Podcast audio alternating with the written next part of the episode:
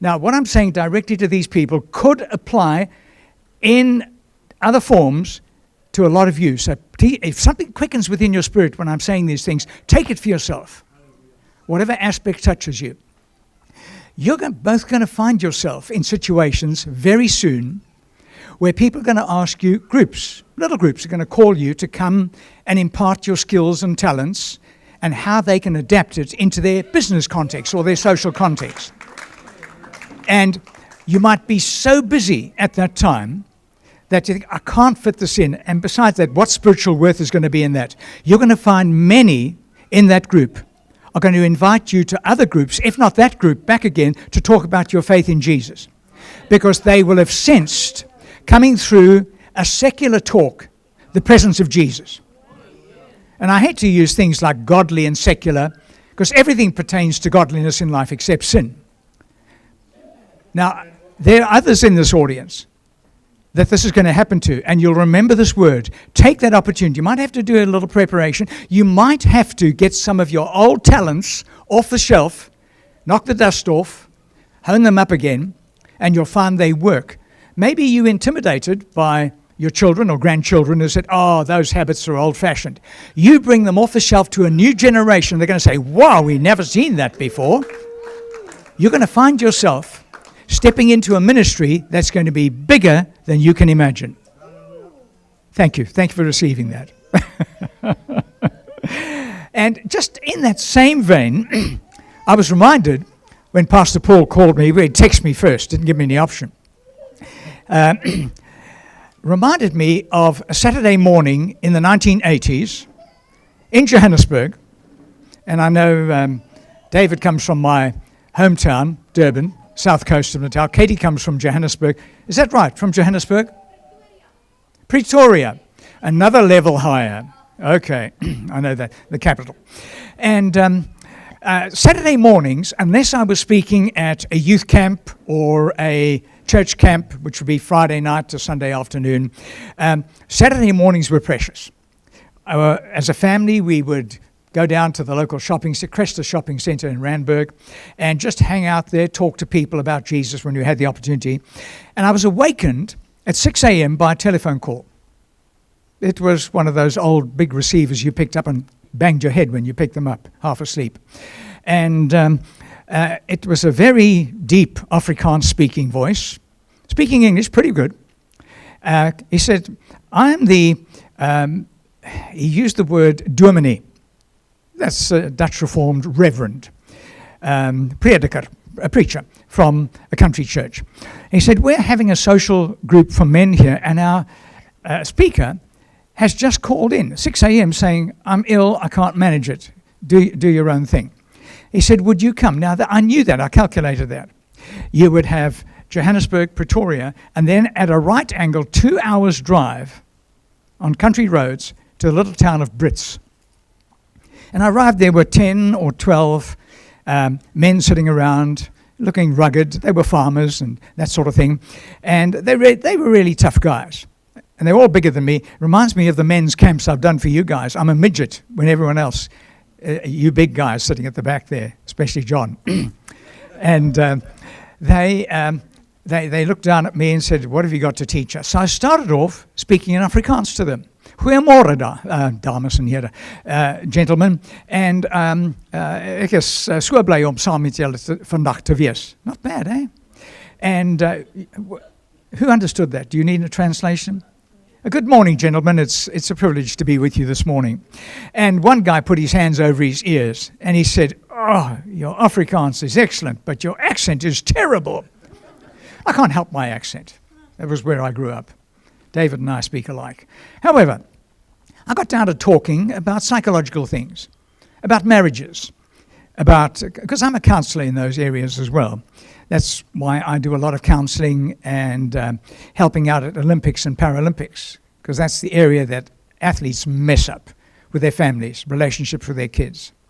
And um, I got talking, and the minister leant across to me said, Tell them about Jesus. They're not expecting it.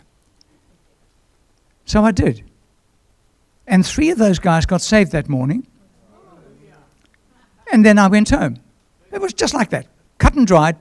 everyone disappeared. I had a last cup of coffee and I got in my car and drove the two hours home. So, oh, well, that was reasonably enjoyable. Let's see what comes of it. 20 years later, now I'm living in Australia, and a man finds me on Facebook. He said, I've just joined, joined Facebook and your name popped up. And I want you to know I was one of those men at that little meeting in Brits. I was unsaved. I didn't want to go, but my wife pushed me out of bed and sent me to that meeting because I needed some help in my marriage. He said, I got saved that morning. And he said, I just want you to know your investment in me has grown. I'm now pastoring a church of 3,000 people. you are going to get encouragements like that because many of you are going to be invited into situations where somebody has recognized a talent or a skill in you. Come and talk to our group about it. It might be a little group. It might be an inconvenience to you, but do it. Do it. And you may come away thinking, well, that was a waste of time. You don't know what God's going to do in that community just sowing from your life, where you might not have spoken about spiritual things, but you've impacted somebody who's going to come to Jesus as a result. Please don't be like a woman I encountered in a meeting probably 30 years ago in southern London, Tottenham Court Road. I was invited to a little Pentecostal church to come and, you know, kick them in the butt and encourage them to be witnesses for Christ. So it was like three sessions Friday night, Saturday morning, Saturday afternoon. Then I drove to be with my family again. And I just got to saying as I finished off a meeting, um, please don't neglect this because you could find yourself in a situation where somebody contacts you who's dying and you don't know how to lead them to Christ. And you try and call someone who can help you, but when you when that person gets there, the person has died already. And there was a beautiful African lady with a London accent. She'd obviously grown up in London, sitting two rows in front of me. And she just threw up her hands, screamed, and burst into tears. I thought, that even sounds like demonic manifestation. It wasn't, it was grief. She got up and she said, Please, everyone, listen to this man. Don't take this as just a social talk. This is uh, eternal urgency. She said, Two weeks ago, I got a call from a woman I used to work with in one of the supermarkets. I hadn't seen her for some time, but she knew I was a Christian. She just had a stroke. And she called me to come and lead her to Jesus. I didn't know how to because I'd, I'd had the opportunity to attend these little evangelism courses in times past. Those are for evangelists, not for just somebody personal like me. She said, I wish I'd attended because I called all over southern London looking for my pastor. He was out of town. And when I went to see the people two days later, that friend of mine had died the night before. I wish I'd listened and learned how to lead, lead someone to Jesus because I doubt that lady was saved and I'll never see her again. She said, That's why I screamed. The, the agony of missing that opportunity just overcame me. I said, Lady, don't condemn yourself. Just ask God's forgiveness and use this as a motivation. It'll never happen again. She, she brought all my material. She took all my notes. I said, Well, that's a bit of overkill, but at least you're going to know how to help a lot of people. So take this, this seriously. You're a Pentecostal church. And I want to talk to you about a big advantage. I'm not going to be long. But a big advantage you've got in having the gifts of the Holy Spirit available to you to touch people's lives far deeper than skin deep. And I'm going to read to you from a favorite portion of Scripture um, from 1, 1 Corinthians chapter 12, just some selected verses. I just want to make a context here. 1 Corinthians 12, starting verse 1. Now, concerning spiritual gifts, brethren, this is our brother, the Apostle Paul speaking. I don't want you to be ignorant.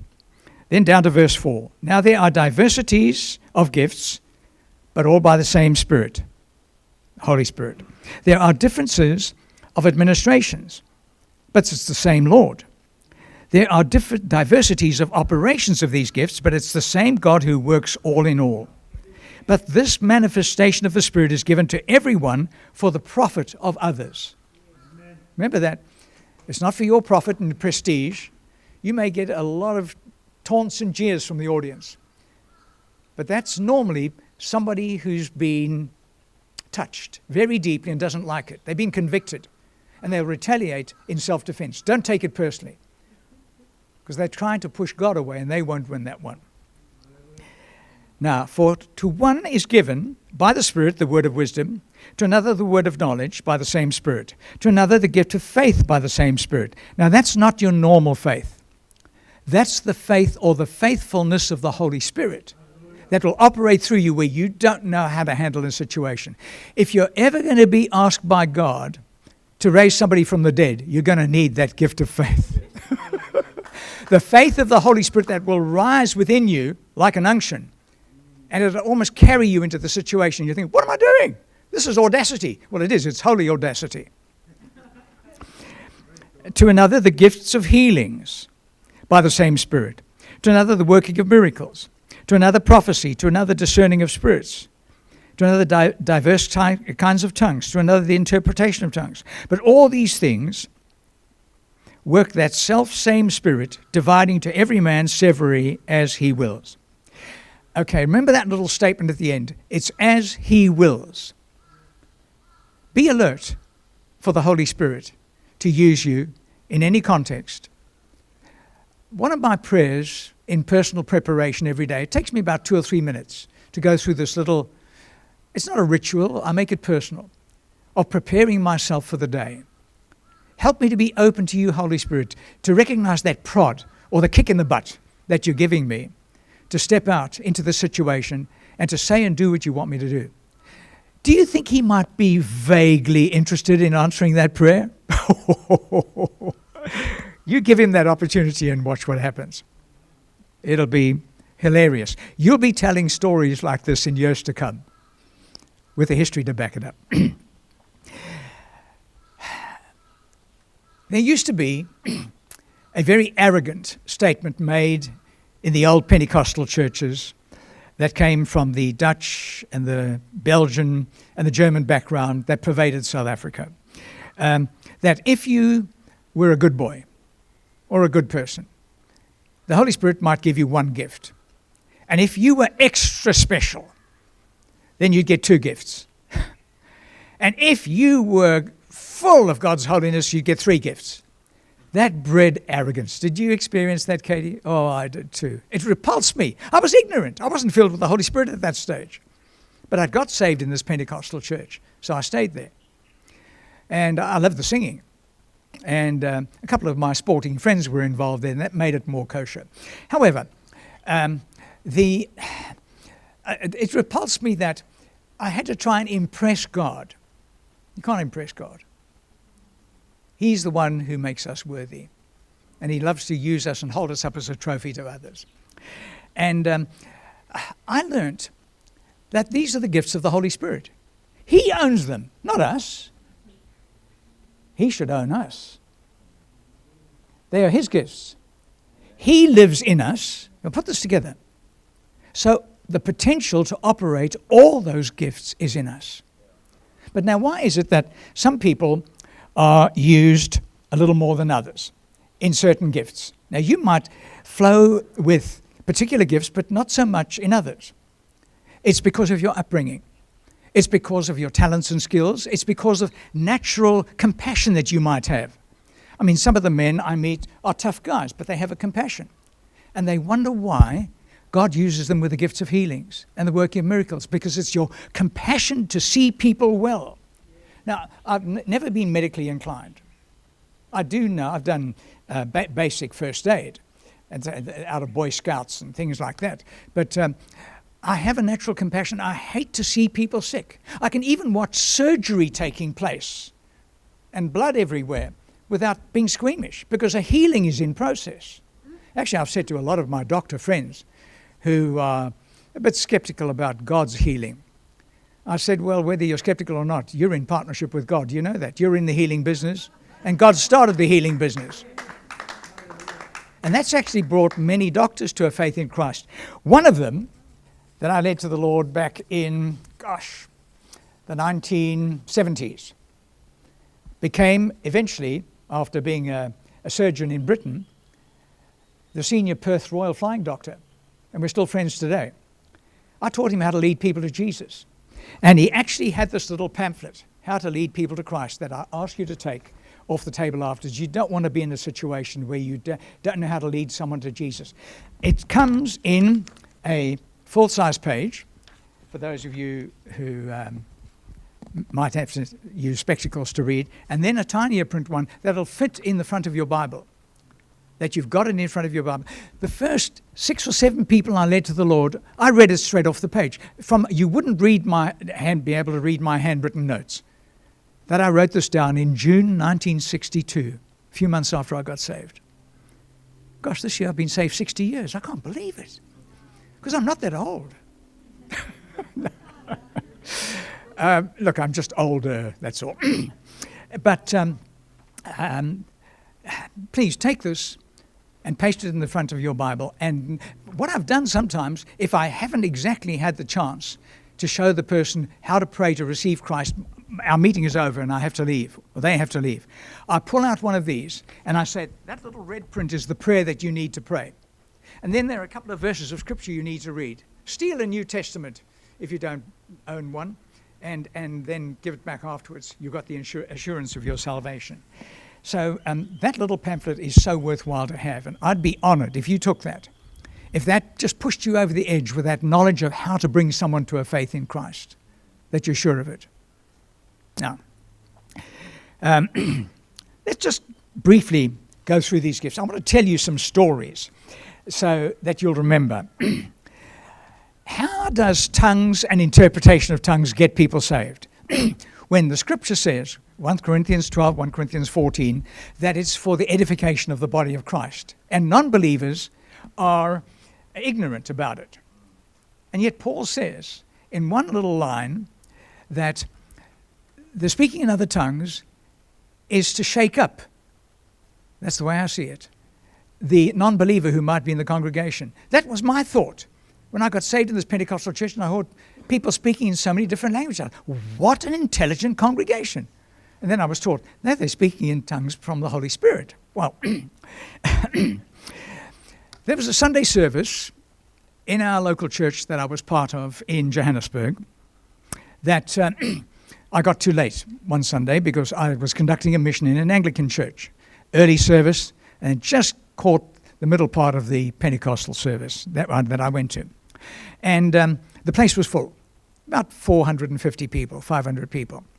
And in walked, just after me, four people, all dressed very smart. I mean, this church was dressed like you guys. It was hot weather, so nobody dressed up. But these people dressed in like they stepped out of uh, an art gallery. And I could hear a foreign accent. Anyway, the only seats that were free were in the front. and so they, the four seats they sat in were right in front of the pastor. And he blinked at them, didn't carry, uh, welcome them, didn't break his flow. But um, during the communion, there was a quiet little lull uh, after the people had taken the communion emblems. And a woman that we knew, her name was Shirley, got up and she brought a message in tongues, rather lengthy. It sounded like Flemish or French. Now, I, did, I know the Flemish language, but I, know, I didn't know what she was saying. And the people in the front row, these four people, looked at each other, all agitated, and started talking. Then a man on the other side of the congregation got up and gave the interpretation of those tongues, also lengthy. And the people in the front row started weeping. And then the man in charge of that group, dressed very well, got up and he said to the pastor, in his French accent, he said, May I say something to the congregation? The pastor said, He didn't know what was happening. Just gave him the microphone. And the man said to my friend Shirley, Where did you learn ancient French? It's a language not, not, that's not spoken anymore. He said, We speak slang these days. She said, I don't even speak normal French. It was a message from the Holy Spirit that he gave me, and, and I just spoke it out. And then the man shook his head in disbelief. He said to the gentleman, he said, Where did you learn ancient French? Because you translated what she said exactly to the word. Now, that's not normally what happens. You might find a message in tongues with a much shorter interpretation. It's the gist of what the Holy Spirit wants conveyed that gets across. And the man said, Sir, I just gave the words that God put in my thoughts. The man turned to the pastor. He said, May I tell the congregation my story? I said, Sure. He said, I am the curator of a museum, an art gallery in Paris. We're here for an art conference, and we were looking for a Catholic church this morning, and we were late, and we just saw church service, so we turned down here and we walked into this building, and that's why we're here. But it's obvious that God wanted us here, because both of you, talking to Shirley and this gentleman, have addressed a problem that has plagued our family for 400 years. You gave me the solution this morning. He burst into tears. He turned to the pastor and he said, You people are most unusual. I'm glad we came this morning. Please, will you lead us to Jesus? That is a prime situation where a message in tongues and interpretation has arrested unsaved people and got them saved. Don't neglect that gift. Don't neglect that gift. You might think this is a ridiculous situation. This is a business context that I'm talking in. And you might just mutter a little prayer in, in tongues under your breath, and someone in the front row might know just the language you're speaking in. Leave it to the Holy Spirit to sort out. Now, interpretation. Situation in Pietermaritzburg, north of Durban. I used to date a young lady there one time before I met my wife, but I'll leave that story out because she ended up marrying somebody else. Talk about the prickles on a cactus. That's how I became as a result of that experience. And I recognized the healing God gave me to be able to communicate past that. And how many people in different fields and areas of life I've helped with marriage and relationship problems using that experience as a platform. You, you summed it up brilliant, Katie. Well done. Well, anyway, um, the um, uh, in this Presbyterian church, I mean, it was an evangelical church, but not Pentecostal. The place was packed. Start of a week-long mission that ran from Sunday morning to Wednesday. And they were hoping to reach the university campus across the road, but nobody was interested. Just a few university students in, about probably 300 people. And we get to the communion part of the service, very sacred for Presbyterians, very orderly and quiet. And um, there must have been some wayward Pentecostal that sneaked into that meeting who couldn't stand the silence. And he started bellowing out in tongues. And it shattered everything. I, sh- I shriveled. I thought, oh no, God, who let that maniac loose in here? You've been in situations like that. Somebody who just wants to be known. But I realized this, this could be God setting things up for my mission. And it was.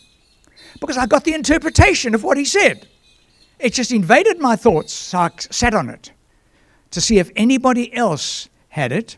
Actually, the pastor's wife was in the worship team. She got it, but she said it was so impacting. I, I was frightened to say it because it reveals some of the secrets of the people that she and her husband, who were counseling those people, knew.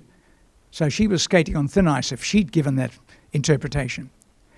Finally, the pastor said, Please, if somebody has that interpretation, let us have it. And I said, Sir, I did. I went up and I took over the pulpit and I said, This is what the Lord says through that message. And I gave it to them. It touched everyone in that congregation. And as I finished it, I stepped back because the Holy Spirit had dropped in.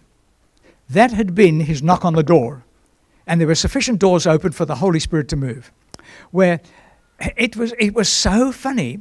These were elderly people. They were all swaying in unison like a wind blowing over a wheat field. I can still see it.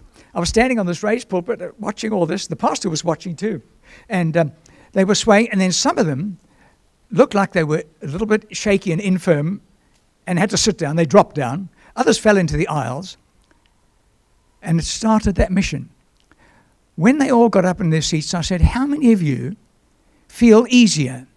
Pains and aches have gone, and you're really feeling youthful again. A forest of hands went up. It was an anointing of healing that had flowed through that congregation. And there was no man running around laying hands on people that people could come here, man, come here, man. I didn't have anything to do with that. The Holy Spirit invaded that church first. The word got across the university campus. Half the congregation every night through that week were university students. Probably our 200 university students got saved as a result of that miraculous move of the Holy Spirit during that communion service. In fact, that church said afterwards, You've got to come back more. We need more lightning to hit us like that. Actually, I did go back, but they were growing tremendously. prophecy. prophecy is speaking forth in your normal language a message you believe that the Holy Spirit's given you for somebody, an individual, or a group of people. Now, I'm just thinking some classic situations in everyday life rather than church meetings. Um, I was just finishing a men's camp in uh, Full Gospel Business Men's Camp in Cairns. Lovely weekend. Monday morning, flying back, direct flight from Cairns to Brisbane, about two and a half hours. Settled back, as everyone else did, and the drinks, coffee, and tea cart was coming around. And the captain came on the line and said, Folks, I'm terribly sorry, I've got to interrupt this flight. We're going to be an hour late getting back to Brisbane. Oh, and I could hear the businessmen groaning who were going back to appointments. He said, This is a direct flight, but we've been ordered to stop at Rockhampton to pick up enough passengers to fill up the empty seats because their plane won't get off the ground. Oh, there was grumbling. We all got off the plane at Rocky, went into the airport, and um, then all came out together. And I was in the middle of the crowd getting on the plane because I was sitting right at the back. And there was a Pentecostal pastor, I'm not going to mention his name. Some of you might recall this man's habits. Uh, he's sitting in the front row. Now, there's a pile of guys on the gangplank waiting to get in the plane. And I'm, this guy stops me. He says, Oh, Brother Dave, how are you? And how things going in the ministry? And the guy behind me says, I don't care. Get on the plane. So I shuffled down the back and we took off, leveled out, and people began to relax. And drink carts came down the aisle. And this guy in the front row jumps up and he can't get down the aisle. He could have waited. But this is his personality. He shouted out, Brother Dave! Brother Dave, where are you? Everything stopped. Everything stopped. I mean, panic stations amongst the staff. What's going on here? Where's Brother Dave? This guy was shouting. So I tried to cringe away, and he spotted me. He said, Stand up. You know, Am I your dog? I've got to do some tricks for you. This is what I was thinking. I was annoyed with him. And publicly, he yells out, He says, I want to know how do you stay hungry for God? Huh? Everyone's looking, what's this maniac on about? He shouted this out down the length of this plane. And I'm standing there all embarrassed now because I'm on the spot. I said, God, give me an answer. It just popped into my head. I said, Sir, in a couple of sentences, I stay hungry for God, that when I'm prompted into something in His will to do for Him, and I'm out on a limb with resources I can't, I don't have, and I'm out on a twig, and I'm trusting God to keep that twig strong in case I fall off. That's when I become hungry for God. He said, Brilliant, brother, brilliant. Is there any copyright on that? I said, It's free, you can have it. And I sat down. I sat down. Now I'm trying to get out of sight. And people are looking at me and sniggering. Bloke next to me says, Brother Dave. I said, Just call me Dave, please. He said, Tell me about this, being hungry for God. He was a secular businessman, wasn't saved. And I thought, that raucous pastor just given me an opportunity to share Jesus with this guy. So I started sharing my testimony with him, got to the point of how I got saved, and he's interested. A couple of guys sitting around me are interested too.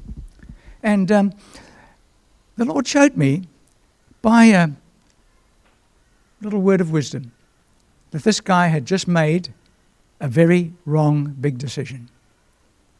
I said, Sir, I don't know the details here, but you've just come from a meeting where you've backed out of a situation that was ordained by God for you because you think you can't cope. And millions of people are going to go down the drain because your expertise won't be in the situation. And a look of real fright and fear came on his face. And there were one, two, three in front of him, and the guy sitting just on the other side of him, four of them, all turned around and said, You see, you were wrong. God's interested in us. You've got to stay in with us. And the chairman of the syndicate was sitting in front of me. He turned around and he said, Sir, that was definitely from God. Because nobody knows about this man's decision other than us. Not even our families, because in the Qantas lounge at Rocky Airport, he dropped the bombshell. He's backing out of our syndicate because he feels he can't cope. He's the financial brains behind this. And he went on to tell me, he said, You watch your TV in four to six months' time. We're discussing this with the government and the government's opposition. It's a project that's going to get off the ground to help millions of people around the Pacific Rim, business wise, money wise, family wise, to better their lives and prevent the suicide rate that's going on.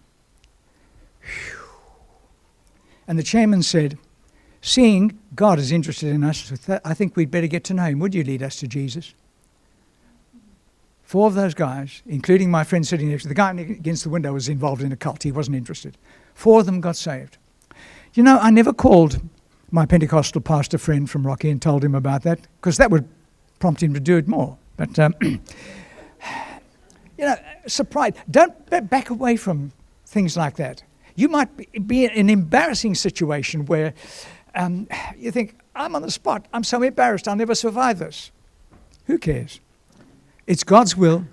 You just use the opportunity to share Jesus with people.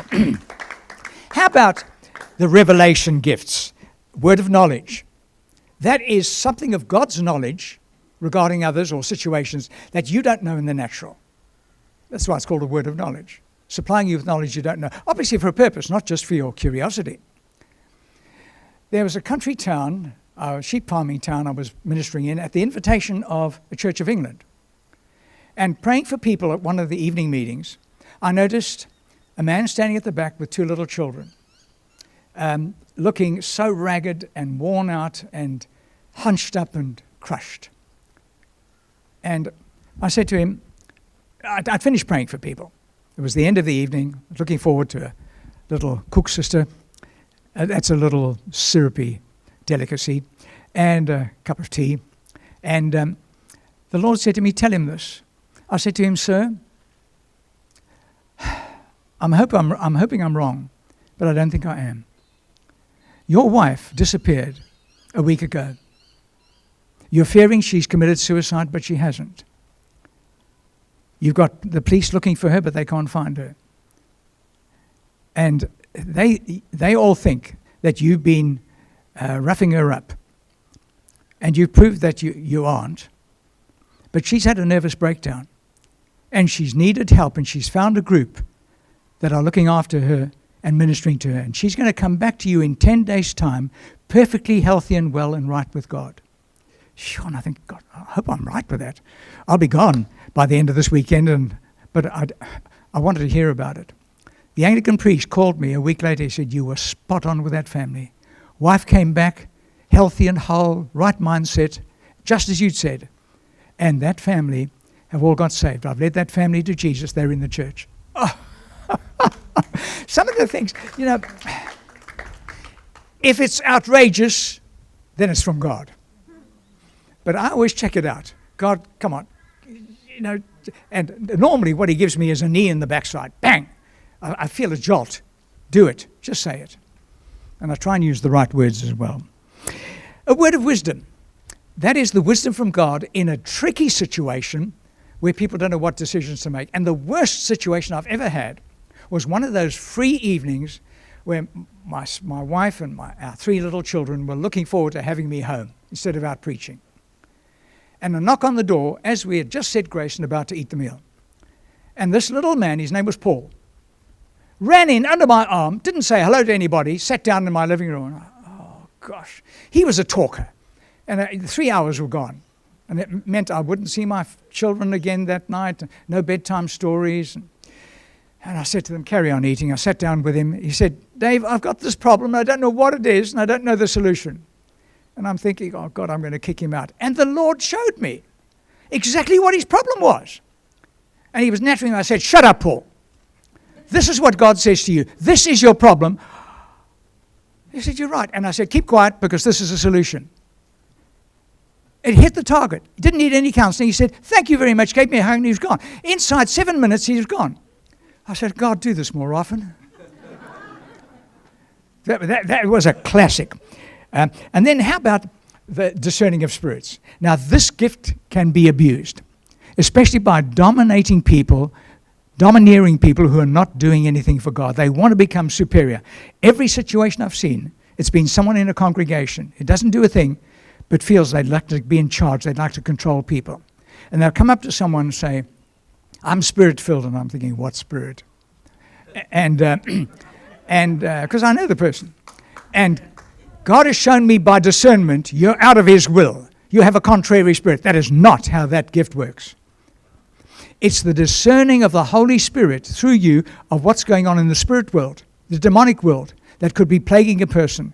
When a doctor genuinely is treating the person with chemicals and, and counseling, but that person has a demonic entity somewhere in their circumstances that is plaguing them, and that demonic entity has to be evicted. Now, you can't just rush in and do that. You've got to help that person to understand that. And when they're ready to be set free, you can set them free in Jesus' name. And um, in fact, I said to one Anglican priest in this country, I said, get rid of that domineering woman from your church. She controls you as well. Otherwise, it'll destroy the church. He didn't, and the church fell apart. Uh, it's not only women, it's men who try that too, who are not doing anything and just decide, I want to be in control. And then the gift of faith. Actually, I'm going to leave that to the end. I'm nearly finished. How about the gift of healings?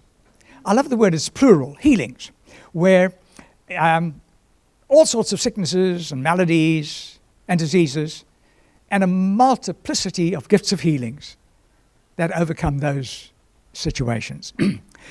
Typical situation when we were living in Runcorn, I'd get up early in the morning after the dogs had all been through and left their monuments on the garden overnight, and I'd mow the lawn. And I was rather smelly because I didn't have shin guards on, keeping all the muck off my legs. And I thought, I'm going to have a good shower and then go out for the day. And at 7 a.m., Margarita, my dearly beloved wife of 56 years, that's how I trust her. Came out, and she said, Dave, I need you to go to Coles right now, just down bottom end of Runcorn near Kingston Road. And, and, and I, I need this. I look, that list is about 45 minutes long. And no specifications. Look, I'm an accountant and auditor by profession. I need details. I don't know what to know. The make, the size of the packet, exactly on the shelf where it is, can be frustrating for some people. It saves me a lot of time if I know the detail. So I think, okay, because I'm a very obedient and submissive husband, I agreed. I'm glad she's not here. She probably. Is this being recorded? Oh, okay. so I went to the supermarket angry and very disillusioned, not feeling very spiritual. And I'm running up and down the aisles, throwing stuff. Fortunately, it wasn't crowded at 7 a.m just a few people, nobody I knew. And I was just throwing stuff in the shopping cart, just thinking she's going to have to do with this, have to do with this. And I'm about halfway through the list, and I come down and I look down, and I saw the strangest thing I've never seen anywhere before. There was a shopping cart, half full of stuff, with an elderly lady with her head buried inside the goods and her, her legs and petticoats all kicking around in the air. And nobody else had seen it. I thought she had over her, ice cream boxes in, on top of her head, and I thought she's going to suffocate. So I ran down the aisle, lifted her out, and she had a, a plaster bandage on her forehead, and uh, she said to me, "Oh, you're Dave Smethurst." I thought I, I didn't recognise her. Um, she said, "Oh, I, I, heard you preach at the um, uh, Uniting Church in um, uh, Mount Gravatt." Uh, some years ago. My husband and I didn't like your preaching, so we never came back. And I thought, that's a nice introduction. That gets me on side. And I said, Well, what happened to you? you how did you fall into the shopping cart? She said, I actually came out of hospital this morning. I've just had cancer surgery, cancer taken off my head. I said, Shouldn't you be at home in bed? She said, My husband told me that too. And um, I, um, I, he went to work, and I couldn't get to sleep and I heard this voice say, Get up now and go to Coles in Runcorn. She'd heard from God, my wife had heard from God, but I hadn't. So I tried to straighten up and make amends, and I said, Would you like me to pray for you? She said, I'd love that. Put my hand gently on her head, prayed for her healing. You know, it wasn't flowery. I didn't feel like praying. I felt rather down and discouraged. And um, she said, Wow, you got some magic. She said, that, that, that, that's, I feel so good. She gave me a hug, a kiss on the cheek, and she disappeared. She left all the stuff in the cart and she left. they turned, uh, actually, I'll tell you what Margarita said when I got home. She said, Don't you ever tell me I'm not led by the Holy Spirit when I send you to the supermarket. Two weeks later, I was preaching at the Garden City Church one Sunday morning. And she and her husband got saved in the altar call. I spotted them in the altar call. About 40 people had responded. So I said, Don't run away. I'll just shake the other people's hands, give them to the counselors. I want to talk to you. Why are you here this morning? They said, Well, we saw that your name was advertised in the newspaper. You were preaching here today. And we thought, We've got to come and tell you. I've just got the clearance from God, from, from the doctors, that there's no cancer in my head whatsoever. All the other tumors that I had were gone. You know, you don't have to say the finest words. You don't have to be in the right frame of mind. God will work through any willing or unwilling vessel. And then finally, let's look at the gift of faith. And I'll finish this with a story because I definitely saw three gifts piggyback on each other. It was the uh, gift of faith, the gift of healing, and the working of miracles. It was in a little country church that attracted almost every other church in the community. Happened in South Africa, where um, a youth meeting on the Thursday night, which we had to get the police permission, and they gladly granted it because of the peace God had brought into that area. It was a troubled, turbulent political area. And um, the police had sanctioned us to have a multi ethnic meeting. I mean, that would be abhorrent in, in Australia that you can't have a multi ethnic uh, church meeting. But they came from every ethnic group because I'd been speaking in their schools during the day and the, the kids all knew me. Even the local Catholic convent, the Mother Superior, wanted the 200 girls who were being confirmed to come to my meeting because she said, I refuse to let them get confirmed if they're not saved. They've got to be saved and you can lead them to Jesus. So she backed me, Mother Superior. Anyway, the situation was that as I got up to address them, it was a short evening. We, they had to be back in their hostels by nine. And this was now quarter past seven. And I said, Folk, I just want to welcome you. I thank the music group for singing a couple of songs. And I'm just going to share my testimony with you and then give you an opportunity to receive Christ. And a little lady ran onto the platform, babbling away in the Afrikaans language, very strong. I can even remember her name. I'm not going to say it because she's long gone to heaven and she pulled me off the stage. I'm, I'm, it, it, was, picture this. Here's this ranting, screaming woman pulling me off the stage, and I'm resisting. And everyone's thinking, is this a drama somebody's put on? Well, she was screaming out in Afrikaans, You've got to come to the hospital now to pray for this little girl. She was hit by a truck this afternoon. She ran in the street to get a ball, and she was thrown into a pile of bricks. Her head split open. She's dying. Come and, come and pray for her. And she's dragging me off the platform. Fortunately, the minister and one of his aides got up and held her back. She said, he said, uh, the, the, minister said, you know, I'm a chaplain at the hospital. I'll bring Mr. Smethurst up straight after this meeting. Well, that placated her. Well, let me tell you that half that audience got saved that night. There weren't enough counselors. I had to do the group counseling, give them my little Following Jesus booklet, which was a follow up booklet. You can read through it in half an hour, get your direction with God, the assurance of your salvation. And um, um, finally, we got to the hospital after hours. It was in darkness. The only light was in the casualty entrance. So the chaplain and I walked in, and um, the night sister, African lady, said, Can I help you, gentlemen? She recognized the chaplain. He said, We'd like to see this little girl. She said, Well, you're too late. She died an hour ago. And the body is still there if you want to have a look at it and give it the last rites. I'd, I'd stopped at roadside accidents and help put broken bones back in place where they were protruding from legs and that sort of thing. But I'd never seen anything like this. Part of this little girl's skull was missing, her head was shaved. Um, I mean, it stank. She was lying in a pool of thick blood, and they didn't want to disturb it. Big country ward, curtains around it, uh, about 40 other people in the ward. They didn't want to disturb the people. They were waiting for the morning watch to come and to take the body for autopsy. And I didn't know what to do. The nurse did say to us, don't shout.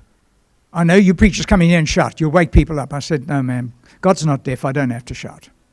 And um, she left us alone. She gave us five minutes. And I looked at this little kid and I said, God, what a waste. That's right. God, what a waste. What a waste. This shouldn't have happened. I mean, it was her fault. It wasn't the truck driver's fault. She ran in the road to pick up a ball, and the truck hit her. And I could feel this unction rising up in me. It was like, you know, when you've enjoyed a good meal and, and it, it rises up within you. That's how I felt. I didn't recognize it, but looking back, I knew what it was. That was the faith of the Holy Spirit that guided me what to do in a situation I didn't know how to handle. And the, the Anglican minister was wringing his hands, didn't know what to do either. He said, What are you doing? I said, I don't know, but keep quiet. I'm trying to think. And into my head came these words rebuke the enemy. Rebuke the enemy. So, the enemy in this situation was the spirit of death. So I said, Death, I rebuke you. I rebuke you in the name of Jesus Christ. It's not this child's time, obviously. And therefore I said, God, step in here. The same spirit that raised Jesus' dead body back to life, touch this child. And then I said to David, the little minister who was wringing his hands, I said, Come on, let's raise our hands over this child. I hadn't touched her. Raise our hands over this child and just give God praise for a couple of minutes. I checked my watch when we got outside. We were out in four and a half minutes. That was all. Next morning, I called the hospital to find out what had happened. Nobody would talk to me. I could just hear noise in the background. But I wanted to visit the parents. And this is the story the parents told me. That the next morning, a little nurse aide had come to the bedside with the curtains all around it to tie up the body to send it to the mortuary. And she was tying up the kid's feet with a bandage. And the little girl sat up in the bed and said, What doing What are you doing? Well, of course, the nurse got such a fright. A corpse is talking. And the nurse ran to call the doctors. Two doctors came in, one of whom had signed the death certificate the night before. and the doctor said to this little girl, well, that, uh, nurses were patching up the head and, and sanitizing the wound. Yeah, the kid was alive. And uh, forming, taking measurements and forming a curved plate, because the skull had disintegrated in that part, to form a plate to go around the head. And the doctor said to the child, just trying to make conversation, um, Child, you should be dead. And the little girl answered him back, said, I don't know about that, sir, but I am hungry. well, they brought us some scrambled egg, and the kid ate it all up. By mid morning, she was so well, they decided, she was running around the ward. They decided to re x ray her. Now, the doctor finally showed me three days later the before and after x ray film. I couldn't see much difference. He said, Look at the different color. He said, That's brand new brain tissue. I said, Doctor, what do you think about that? He said, A miracle. And I noticed as he closed the folder, that was very grubby at that time. Somebody had taken a big felt tip pen and written across the front, unexplained, question mark. oh, you could see the three gifts in operation there. And please, when that happens to you, don't stop and analyze it. Holy Spirit, what gift? It, you can think about it afterwards. Only a year later, I got to think about it. Gift of faith, gift of healing, working miracles. Will you stand to your feet, please? I want to pray an anointing upon you. And I'd like you, if you don't mind, raise both your hands to the air. Like your life is a funnel, an open funnel. And you're going to receive from God. Folk, can I suggest you do this every morning? You get out of bed when you're on your own. Just stand like this. Picture yourself as a funnel and say, God, I need a topping up before I go into the day. I need you to Fill me up again. Refill me with your Holy Spirit so that wherever I go, I'm going to overflow onto others. And if I'm squeezed by prickly people and pressurized circumstances, I'm going to overflow with your presence. How about praying this prayer with me? Dear Heavenly Father, I come to you now in all sincerity wanting to uplift Jesus in my life. Holy Spirit, please fill me afresh. You can see how empty I am. I need to be filled up again. But I want to go for the overflow. Overflow from my life and splash onto people around me. Even if they're not aware of what's happening, that they'll be drawn to Christ and I or somebody else will have the privilege of bringing them to Jesus. That's my commitment, Lord, and I ask you to do it. Now, Lord, you've heard that prayer, and I ask you to set your seal on it that from this group this morning and others in the congregation who are not here will come such an overflow of God's power that it'll catch the world by surprise. How can that come out of Red Bank Plains? Well, that's the Holy Spirit's choice. God bless you, my friends. Go and do it. Amen. Thank you for listening.